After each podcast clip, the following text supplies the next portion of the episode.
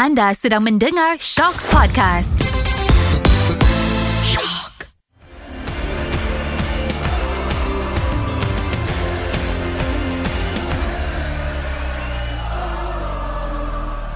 Assalamualaikum dan salam sejahtera kepada semua pencinta bola sepak Malaysia. Aku adalah Nizam ataupun dekat social media kita panggil Nizam Acibak. First kali biar saya perkenalkan, ini adalah Ultra Squatchy. Ah, podcast berkenaan bola sepak Malaysia. Kita nak bercakap pasal semua benda. Kita nak borak pasal Liga Super, Liga Premier, Harimau Malaya. Tapi pendek kata, semua yang berkaitan dengan bola sepak Malaysia. Ah, tapi bila kita kata pasal borak ni, dia macam pelik kalau borak tu seorang. Borak seorang-seorang ni macam kalau kau pergi mamak kau nampak orang borak seorang-seorang tu kau akan rasa aneh. Mungkin kau akan telefon polis sebab takut ada something wrong dengan orang ni. Jadi aku nak perkenalkan member aku yang aku panggil Greatness, seorang penyokong pasukan Negeri Sembilan, Karam. Iya Nizam, terima kasih. Okay, aku pun tak sabar ni nak borak bola Malaysia sebab aku rasa sepanjang hidup aku aku lebih banyak borak bola luar daripada bola kita ni. Ha, inilah kira jasa kita ataupun tanggungjawab kita sebagai rakyat Malaysia, pencinta bola sepak Malaysia. Kita kena tolong semarakkan bola sepak Malaysia. Okey, kita terus cut the chase lah sebab sekarang ni Liga tengah berehat dan sudah tentu fokus kita adalah pada Harimau Malaya. Okay, kita dah ada dua friendly match. Kita dah jumpa Brunei dan juga semalam kita jumpa Hong Kong. Daripada dua perlawanan ni, apa pendapat kau Karam? Aku untuk lawan Brunei tu aku kurang excited sebab aku rasa aku dah tahu keputusannya kita akan menang dan it's just isu dia ialah berapa banyak gol yang kita akan score. Jadi pada aku empat gol boleh tahan. Cuma berdasarkan perlawanan yang aku tengok tu sepatutnya kita boleh lebih baik. Tapi mungkin Kim Pan Gon pada perlawanan Brunei tu dia turunkan beberapa pemain yang dia nak tengok aksi sebenar mereka. Contoh macam Syafiq Ahmad diberi peluang beraksi first 11 kemudian di bahagian tengah kita ada Syamil Kuti juga. So aku suka benda tu. Ujian sebenar skuad Harimau Melaya ni lah Zam aku rasa yang masa lawan Hong Kong je a better fight daripada Hong Kong dan kita still mendominasi perlawanan tapi nampaklah kesukaran untuk menjaringkan lebih banyak gol lawan Hong Kong sebab dua-dua gol pun datang from a dead ball situation penalti dengan free kick. Betul. Tapi aku masih puas hati dengan prestasi pemain kita. Midfield kita aku daripada dulu in awe dengan Azam Aziz punya ability and pada perlawanan Hong Kong tu aku rasa dia memang he can run the show lah for Malaysia. Yes, yes. Aku dah cakap pasal Azam Aziz. Kau rasa siapa yang kau rasa okey? Berdasarkan dua perlawanan lawan Brunei dan juga lawan Hong Kong ni, uh, sebenarnya antara dua game ni yang paling aku minat adalah game lawan Hong Kong, terutamanya 60 minit pertama sebab aku boleh nampak intensity tu. Hmm. Di mana player betul-betul memang kita tekan Hong Kong kau-kau punya. Memang diorang sampai kalau kita tengok sepatutnya kita boleh dapat dua penalti tapi aku tak tahu kenapa dapat satu je penalti dalam game tu. Aku suka work rate semua player masa tu tetapi selepas 60 minit tu macam kita punya tempo jadi drop sampai Hong Kong boleh start attack balik. Jadi macam aku rasa in terms of kalau player yang aku nak kata aku suka dan sepatutnya berada dalam first 11 Arif Aiman. Hmm. Arif Aiman aku rasa adalah satu benda yang merepek kalau Kim Panggon macam dekat atas list player bila dia nak announce first 11 tu. Nama pertama dia kena letak adalah Arif Aiman. Wajib. Kita boleh tengok macam mana dia boleh tekan player Hong Kong. Betul aku setuju. And dia bila aku tengok dia tu macam dia berlari atas angin kaki dia tak kena tanah tak kena padang pun. So a totally different class of a player Arif Aiman. Dan kita kena ingat Azam kita kena ingat yang dia reigning MVP Super League. Betul. Ah, cuma mungkin satu benda yang aku rasa dia boleh improve adalah mungkin finishing. Sebab aku rasa dia banyak cuba untuk assist Ah, aku faham macam baiklah benda tu. Cuma ada kalanya mungkin dia sesekali boleh tamak sikit macam dulu Safawi. Safawi kita ingat dulu dia daripada winger tapi dia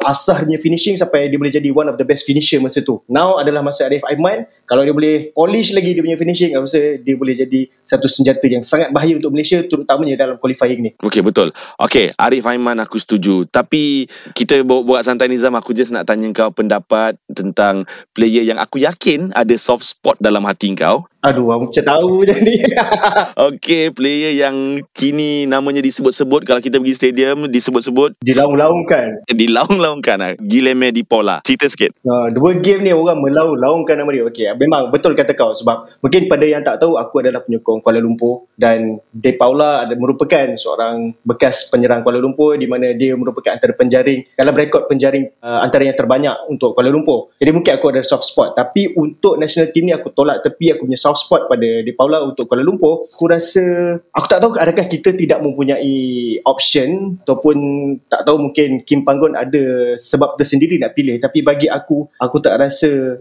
De Paula patut ada dalam squad ni. Hmm. Uh, even kita dah tengok dua game yang dia main walaupun dia score tu tapi itu adalah penalty. Even dua gol dia untuk Malaysia adalah penalty. Hmm. Bila dia masuk dalam game lawan Hong Kong, kita boleh nampak kita punya serangan jadi kurang tajam Hmm. dan jadi slow. Tapi itulah kalau kita tengok pada list penyerang yang kita ada dalam skuad kebangsaan untuk kelayakan ni hanya ada tiga orang. De Paula, Syafiq Ahmad dan juga Darren Lock. Maksudnya kita punya option sangatlah limited. Apa pendapat kau? Aku pun setuju dengan kau juga. Walaupun Negeri Sembilan baru-baru ni ada insiden dengan JDT, ini bukan bitter, ini bukan apa-apa. Aku just bercakap sebagai peminat bola sepak uh, negara, bola sepak Malaysia. Aku tak rasa di Paula layak atau berhak atau wajar disenaraikan dalam skuad Harimau Melaya. Tetapi bila aku cakap macam tu dan of course orang akan tanya, okay kalau kau tak nak di Paula siapa yang kau nak main striker? Dan aku tak ada jawapan tu. Yang aku nampak sekarang kalau bukan di Paula ialah Syafiq Ahmad dan Darren Lock lah yang betul-betul aku rasa menyerlah dalam saingan Liga Malaysia kan. Uh, itu masalah kebanjiran pemain penyerang import dalam liga kita pula itu topik lain Zam itu kita jangan sentuh dulu Betul, itu itu kita jangan itu kita tunggu nanti liga punya. betul Ah, so mungkin kalau dibagi pilihan pun mungkin nak nak panggil Kogi tapi Kogi tak boleh main number 9 nak panggil Luqman Hakim atau Hadi Fayad aku tak rasa prestasi diorang pun Dia orang tengah ada 23. Ya, itu satu. Dan kalau diorang tak ada pun, aku tak rasa prestasi diorang berada di tahap yang terbaik. Jadi inilah dilema kita. Itu masalah yang aku rasa kalau boleh, kalau kita boleh dapatkan balik Safawi Rasid sebelum pandemik, aku rasa itu akan sangat membantu skuad kebangsaan kita. Sangat, sangat, sangat. Macam aku sendiri berdasarkan dua game. Apa Darren Lock main lawan Hong Kong dan juga Safi Ahmad lawan Brunei. In terms of aku rasa kalau kita nak kata experience, aku rasa mungkin aku akan kalau aku Hakim Panggon mungkin aku akan bagi Safi Ahmad main. Sebab walaupun aku tak kata dia adalah seorang penyerang yang macam apa orang kata traditional striker. Dia berbeza. Tapi kita boleh tengok macam mana dengan walaupun fizikal dia tak besar tapi dia boleh merebut bola di udara dan heading dia aku cukup suka. Betul, betul, betul. Ah, macam Darren Lock pula dia seorang penyerang yang berbeza. Aku rasa dia boleh jadi lagi better. Cuma macam semalam lawan Hong Kong tu aku rasa mungkin dia sedikit gugup. Yalah dia setiap kali kena macam banyak kali dah kena panggil tapi injured. So aku rasa ini macam dia dapat main first 11 aku rasa masa awal-awal tu, masa awal game Hong Kong tu aku nampak dia nervous. Dia macam try untuk buat banyak benda tapi tak jadi. And then bila dia dah start grow aku rasa kalau once dia dah start grow dan rajin diberi peluang untuk main dalam first 11 Harimau Malaya, aku rasa dia boleh improve dan dia boleh jadi the next Safi Sali untuk Malaysia. Okay, kalau kau dah cakap Darren Lock ni aku terpaksa tambah Zam. Kita ni kan, kita Liga Malaysia ni untuk kau membuatkan penyokong minat kau ataupun menyokong pem- pemain tu, dia senang je. Just just tunjuk yang kau rajin, yang kau uh, sanggup bekerja untuk pasukan. Darren Lock memang ada benda tu. Dengan PJ City dia akan berlari tanpa henti. Kalau korang semula yang termasuk yang dengar ni, kalau ada lawan dengan Azam. Hopefully ada. Darren Lock dengan PJ City. Role dia as a target man dia cuma akan flick bola dia akan hold bola. Dia jarang dapat pegang bola dapat touches yang begitu banyak. Dan kalau PJ City pun selalunya aku tengok main counter attack. So dia terpaksa bekerja keras run through channels untuk dapatkan bola. Kemudian dia kena bagi balik kepada rakan teammate dia. Kemudian dia kena lari dalam kotak penalti. Dia buat kerja yang sangat banyak dan sangat teruk. Jadi aku rasa ini pengiktirafan yang sangat bagus untuk Darren Lock. Aku harap dia boleh score once kelayakan Piala Asia ni start minggu depan supaya nama dia lebih akan lebih disebut-sebut dicanang-canang oleh peminat bola sepak tempatan. Betul dan juga mungkin untuk naik ke dia. Aku suka bila kau cakap pasal PJ City. Dia main dengan PJ City sebab kita tahu PJ City macam nak kata tim yang atas sekali tidak. Di mana kita tahu PJ City mungkin dia macam few games sahaja yang mungkin dia akan pegang game. Selebihnya mungkin dia akan banyak bertahan dan counter attack. Itu aku suka sebab kalau melihat pada ranking tim-tim yang kita nak jumpa kat qualifying ni, kita akan berjumpa tim macam Turkmenistan yang berada di tangga ke 134. Lepas tu kita akan jumpa uh, Bahrain yang di tangga ke 89. Dua-dua ni berada di atas kita. Jadi ada kemungkinan kita akan didominasi. Jadi kita perlukan seorang striker yang sangat klinikal yang macam dia tak dapat banyak chance tapi bila dapat chance dia akan score. Jadi itu yang macam Darren Lock mungkin dengan apa yang dibuat dengan PG City harap boleh diterjemahkan bersama Harimau Malaya. Okey, kau dah sebut kita nak lawan Turkmenistan, kita nak lawan Bahrain, pasukan ketiga ialah Bangladesh. So Zam, lepas dah dua game, dua game friendly ni, chances kita, chances Malaysia untuk layak ke Piala Asia, macam mana pendapat kau? Okey, aku rasa kita perlu cuba elak untuk berjudi dengan nasib. Uh, di mana ya kita tahu pasukan tempat kedua boleh layak Tapi tetap berisiko kerana bukan semua di tempat kedua akan layak. Jadi kita sebab kita main kat tempat sendiri. Rugi kalau kita tak ambil peluang ni sebab uh, tim-tim lain tak merasa main tempat sendiri dengan fan-fan home berada di belakang. So rugi kalau kita tak cuba terus untuk aim jadi juara kumpulan. Mungkin Turkmenistan kita aku rasa tak sepatutnya macam ada masalah sangat lah sebab dia punya ranking dengan kita tak adalah jauh sangat. So aku boleh rasakan yang in terms of gameplay mungkin kita boleh saing dengan diorang. Tapi untuk Bahrain mungkin tough sebab diorang berada di dalam ranking yang top 100 dunia. Tapi kita boleh cuba dengan sokongan padu rakyat Malaysia kat belakang aku rasa kita boleh sekurang-kurangnya elak untuk kalah. Elak untuk kalah Bahrain. Itu aku rasa itu paling-paling minimum lah. Kalau menang lagi bagus. Tapi Bangladesh tak sepatutnya jadi masalah. Okay, kau pula kau rasa macam sebab kita jumpa tim-tim yang ni kau rasa macam mana peluang kita? Aku pun rasa macam kau juga. Aku tak rasa kita boleh top of the group. Kalau boleh top, aku rasa kita euforia lah. Bukit Jadil tu akan meletup lah kalau kita top of the group. Cuma macam kau cakap Bahrain. Bahrain, aku jangkakan bila lawan Bahrain tu kau ingat tak uh, kelayakan Piala Dunia sebelum pandemik yang kita lawan UAE? Yang Malaysia main macam Barcelona dah aku rasa dan tu macam aku terlalu in awe dengan kebolehan pemain-pemain kita dengan tactical Tan Cheng Ho. Tapi sayang kita kalah game tu 2-1 lah. But, tapi itu antara game yang memang aku cakap ni pun dah memang belum homer ni.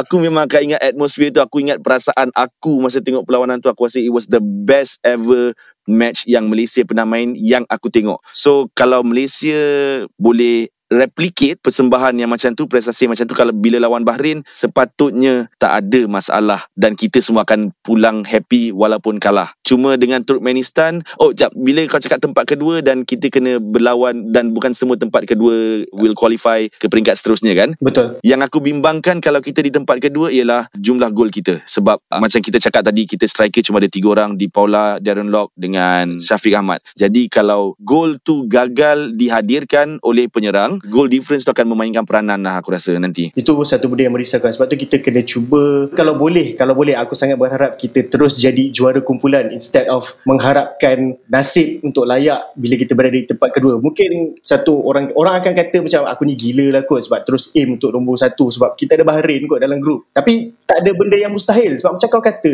yang masa sebelum pandemik kita main lawan UAE, lawan Thailand, lawan Indonesia, macam mana stadium tu boleh bergema, membuatkan pemain-pemain jadi lebih ber motivasi. Itu yang kita kena aim sebab okay, player ada tugas dia sebagai player untuk bermain tapi jadi tugas kita sebagai fan juga untuk turun ke stadium dan bagi sokongan untuk bagi extra motivation kita jadi pemain ke-12. Sebab kalau ada pemain ke-12 ni apa sahaja boleh terjadi. Tim-tim yang orang kata tak dijangka boleh menang, boleh menang. Betul. Aku dah lama tak dengar ucapan berbau politik macam ni Zam. kita kena paksa lawan Turkmenistan ni esok juga aku rasa.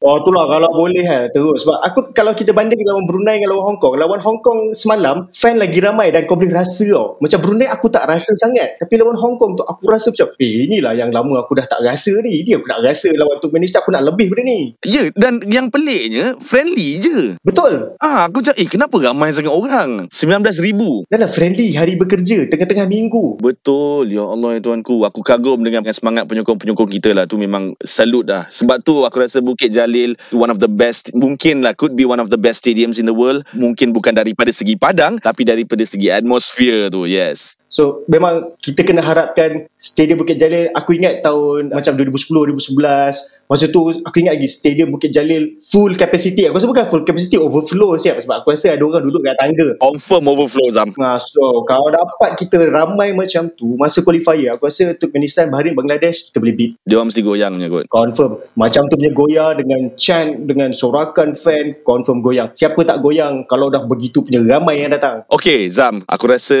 aku nak pinjam ayat kawan kita berdua lah. Masa dah mencemburui kita.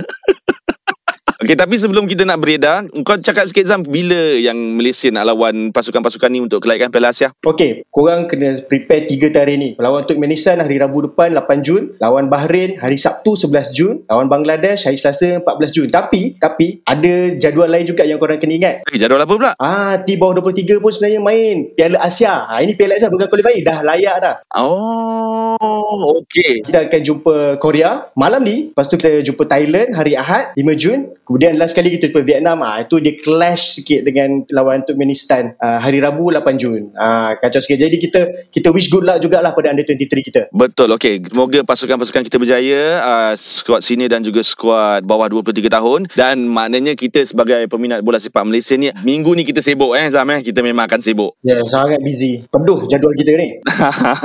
okay, so kepada penyokong sana jangan lupa turun ke stadium berikan sokongan kepada skuad kebangsaan kita. Datang ke stadium, rasai, nikmati, hirup udara bola sepak kita. Betul tu. ah. Sangat puitis ayat kau karam. Ha, situ bagus sikit aku tengah kontrol ni. Okay, itu saja Zam. Terima kasih Zam. Ini first episode kita Ultra Squatchy. Jadi, insyaAllah kita jumpa minggu depan dalam episod kedua dan kita boleh bincang sikit pasal skuad bawah 23 tahun negara kita dan juga skuad senior. Yes. Okay, jangan lupa turun stadium sokong Harimau Melaya. Yes. Jadi, kalau jumpa kita orang nanti kat stadium boleh tegur. Alright.